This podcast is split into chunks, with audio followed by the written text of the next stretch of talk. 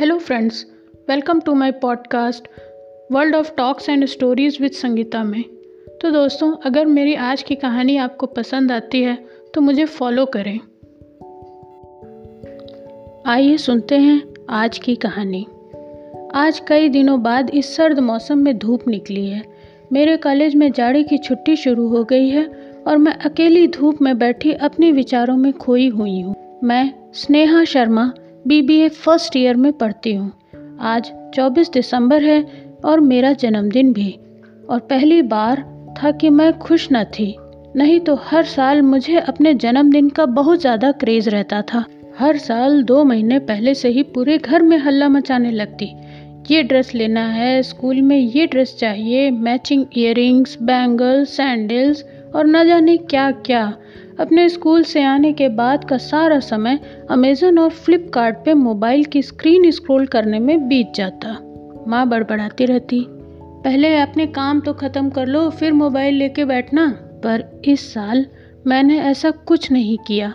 बस एक बुत सी बनी हुई, अपने आँखों में आंसुओं का समंदर समेटे, अपनी माँ की यादों में खोई थी। हर साल माँ ही सबसे पहले मुझे बर्थडे विश करती। बड़े प्यार से मुझे अपने बाहों में समेट कर मेरे गालों में एक चिकोटी काटती और कहती हैप्पी बर्थडे बाबू। और मेरा माथा चूमती। माँ मुझे प्यार से बाबू कहा करती थी और एक ही सेंटेंस हर साल बोलती, तुम जानती हो, दो ही मौके पर मैं सबसे ज़्यादा अपनी लाइफ में खुश थी। एक, जब तुम्हारे पापा से मेरी शादी हुई थी और दूसरी, जब तुम छोटी सी, प्यारी सी पहली बार मेरी गोद में आई थी। आज मेरी माँ ही मेरे साथ नहीं है। एक साल पहले वो इस घर को छोड़कर चली गई थी। उस दिन की यादें स्नेहा के मन में किसी बुरे सपने की तरह चलने लगी। अपने पिछले जन्मदिन पर मैंने पापा से ज़िद करके एक स्मार्टफ़ोन गिफ्ट में लिया था। शायद वही मेरी सबसे बड़ी गलती थी। मेरा सारा समय मोबाइल पर बीतने लगा। सभी सोशल मीडिया में मेरे अकाउंट खुल गए। और मैं रियल वर्ल्ड में कम और वर्चुअल वर्ल्ड में ज़्यादा रहने लगी। धीरे धीरे मैं मोबाइल एडिक्ट होती जा रही थी। स्कूल में मेरा परफॉर्मेंस ख़राब होने लगा। होता भी क्यों ना? मेरा मन अब पढ़ाई में कम और इंस्टाग्राम फेसबुक में ज़्यादा रहता। धीरे धीरे मेरी संगत बुरी होने लगी। माँ पापा में पहले कभी मैंने झगड़ा होते नहीं देखा, पर अब अक्सर दोनों में मुझे लेकर विवाद बना रहता। माँ को मेरा ये गैर जिम्मेदाराना रवैया बिल्कुल पसंद न था। मुझे अक्सर कभी गुस्से से, कभी प्यार से समझाती, पर मुझे तो जैसे उनकी कही बातों का कोई परवाह न थी।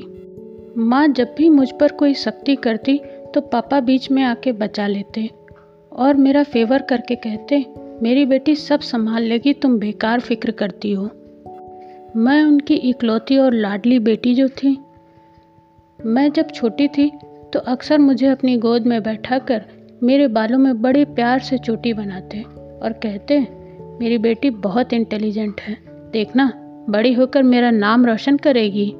और तुझे सूरज कहूँ या चंदा, तुझे चाँद कहूँ या तारा वाला गाना गाने लगते। और माँ, तपाक से बोल पड़ती, इसके लक्षण तो कुछ और ही कह रहे हैं। एकदम ज़िद्दी और लापरवाह होती जा रही है। पापा की शय पाकर मैं और भी लापरवाह होती चली गई। धीरे धीरे माँ का डर भी जाता रहा। माँ मेरी आदतें देखकर अंदर ही अंदर घुटती जा रही थी। लेकिन क्योंकि पापा का सपोर्ट नहीं था तो कुछ कर नहीं पाती थी।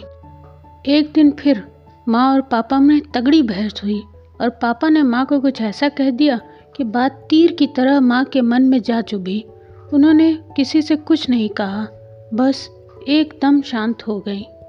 अगली शाम जब मैं स्कूल से लौटी तो देखा घर बंद था। बरामदे में लटके एक छोटे से मनी प्लांट के गमले से चाबी निकाली और दरवाज़ा खोला। माँ जब भी बाहर जाती तो चाबी वहीं रख जाया करती थी। एक अजब सा सन्नाटा मेरे मन को डरा रहा था। सब कुछ एक सलीके से रखा हुआ था, हमेशा की तरह। डाइनिंग टेबल पर खाना ढका रखा था और साथ ही कागज़ के एक टुकड़े पर एक नोट लिखा रखा था मेरे लिए। प्यारी स्नेहा, अब तुम बड़ी हो गई हो और शायद समझदार भी। अब इस घर को मेरी ज़रूरत नहीं। जहाँ मेरी कोई अहमियत नहीं, वहाँ रहने का कोई मतलब नहीं। बाबू, अपना ख्याल रखना। पापा के लिए एक शब्द भी न था। माँ घर छोड़कर कहीं चली गई थी, पर कहाँ? पता नहीं। माँ एक स्वाभिमानी महिला थी। मुझे तो ऐसा लगा जैसे मेरे पैरों के नीचे से ज़मीन खिसक गई हो। कुछ देर वहीं बैठी रही। कुछ समझ में नहीं आया क्या करूँ। दौड़कर माँ की अलमारी खोलकर देखने लगी। वह खाली थी। उनका सूटकेस भी नहीं था। वो सच में कहीं जा चुकी थी। एक बेजान देह की तरह मैं अपने बिस्तर में जा पड़ी। पिछले कुछ दिनों की घटनाएँ एक एक करके मेरे दिमाग में चलने लगी। बिल्कुल किसी मूवी शो की तरह। ऐसा कुछ होगा, इसका मुझे ज़रा भी एहसास न था। बस बैठी अपनी हथेलियों को आपस में रगड़ रही थी, जैसे कि कुछ बड़ा कीमती सामान खो गया हो। हाँ कीमती ही तो था, मेरे जीवन का सबसे कीमती सामान। मेरी माँ आज पूरे एक साल बीत गए। कभी माँ से कोई कांटेक्ट नहीं हुआ। वो अपना फ़ोन घर छोड़ गई थी। आज मैं बिल्कुल वैसी ही बन गई हूँ, जैसा वो मुझे देखना चाहती थी। एक जिम्मेदार लड़की। अपने सारे काम खुद करती। पापा की भी हेल्प करती। टाइम पर तैयार होके कॉलेज चली जाती। मोबाइल देखना बिल्कुल कम कर दिया था। सिर्फ़ मैसेजेस चेक करती। वो भी इस इंतज़ार में कि एक दिन माँ का कोई मैसेज आएगा। अब पता चला कि घर तो माँ की वजह से था। अब तो मकान रह गया है। माँ इस घर की आत्मा थी। कुछ भी काम करने लगती तो माँ की बातें मेरे कान में गूंजने लगती। इसे ऐसे नहीं, ऐसे करोगी तो ज़्यादा अच्छा होगा और इजी भी रहेगा बाबू। ऐसा महसूस होता वो मेरे आसपास ही हैं। घर का एक एक कोना उनकी बातों की याद दिलाता। उनका प्यार, उनका गुस्सा, सब कुछ। Happy birthday, my darling daughter, कहकर पापा ने एक एनवलप मेरे हाथ में रख दिया और मैं अचानक अपने विचारों के भंवर से बाहर आ गई। पापा की आवाज़ से जैसे मैं किसी नींद से जाग सी गई थी। थैंक यू पापा, कहकर मैंने एनवलप खोला तो देखा उसमें नैनीताल की दो टिकट थी। अभी मैं उन्हें देख ही रही थी कि पापा बोल पड़े, कॉलेज बंद हो रहे हैं तो मैंने सोचा कि क्यों ना हम दोनों कहीं घूम आते हैं। तुम्हारे फेवरेट प्लेस में? मेरा फेवरेट प्लेस नैनीताल। और माँ का भी। मैं फिर से सोचने लगी। नाउ टेल मी और क्या चाहिए मेरी बेटी को अपने बर्थडे के गिफ्ट में? मैंने धीरे से पापा के कंधे से अपना सिर टिका दिया। अपनी आँखों में आँसू भरे, रुंधे हुए गले से बोली, माँ माँ चाहिए पापा, और कुछ नहीं। पापा शांत हो गए। जैसे अपनी नज़रें मुझसे चुराते हों।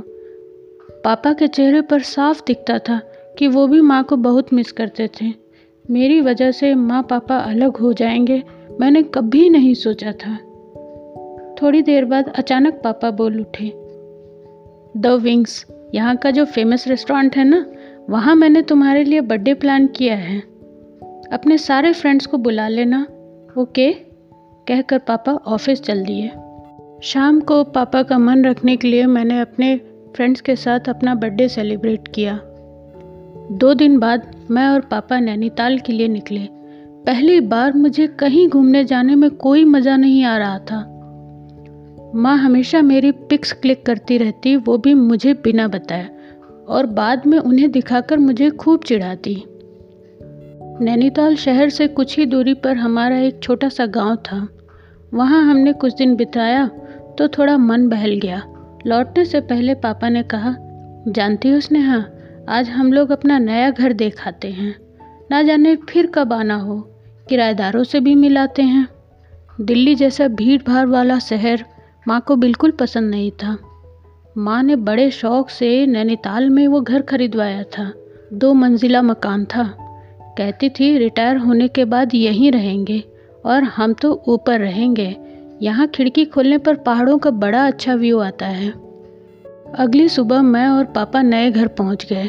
नीचे किराएदार से मिले और ऊपर वाले घर की चाबी मांगी तो हैरान रह गए। अजी, वह तो आपने एक साल पहले ही किराए पर उठा दिया और चाबी हमसे मांग रहे हैं, किराएदार ने कहा। मैं और पापा एक दूसरे को आश्चर्य से देखने लगे और पापा ने पूछा, कौन रह रहा है वहाँ? जी, नाम तो कभी नहीं बताया। पर कोई अकेली महिला रहती हैं। पास ही एक कॉलेज में पढ़ाती हैं। हम मियाँ बीवी तो अपने अपने ऑफ़िस में इतने बिज़ी रहते हैं कि उनसे ज़्यादा मिलना नहीं हो पाता।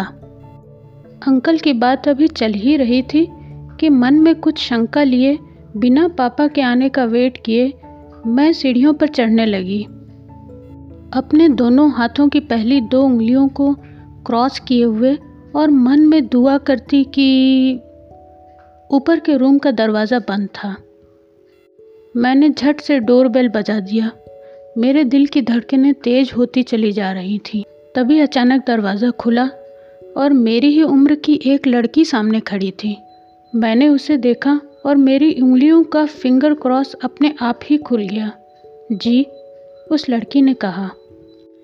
मैंने उसे देखा और मन में उदासी लिए कहा, सॉरी, शायद मैं गलत घर में आ गई। और मायूस होकर पलट गई और नीचे उतरने के लिए सीढ़ियाँ ढूँढने लगी, जो कि मेरे आँखों में भरे आंसुओं से शायद दिख नहीं रहे थे। मन में जो उम्मीद जगा कर मैंने सीढ़ियाँ चढ़ी थी, वो कहीं टूट के बिखर से गए थे।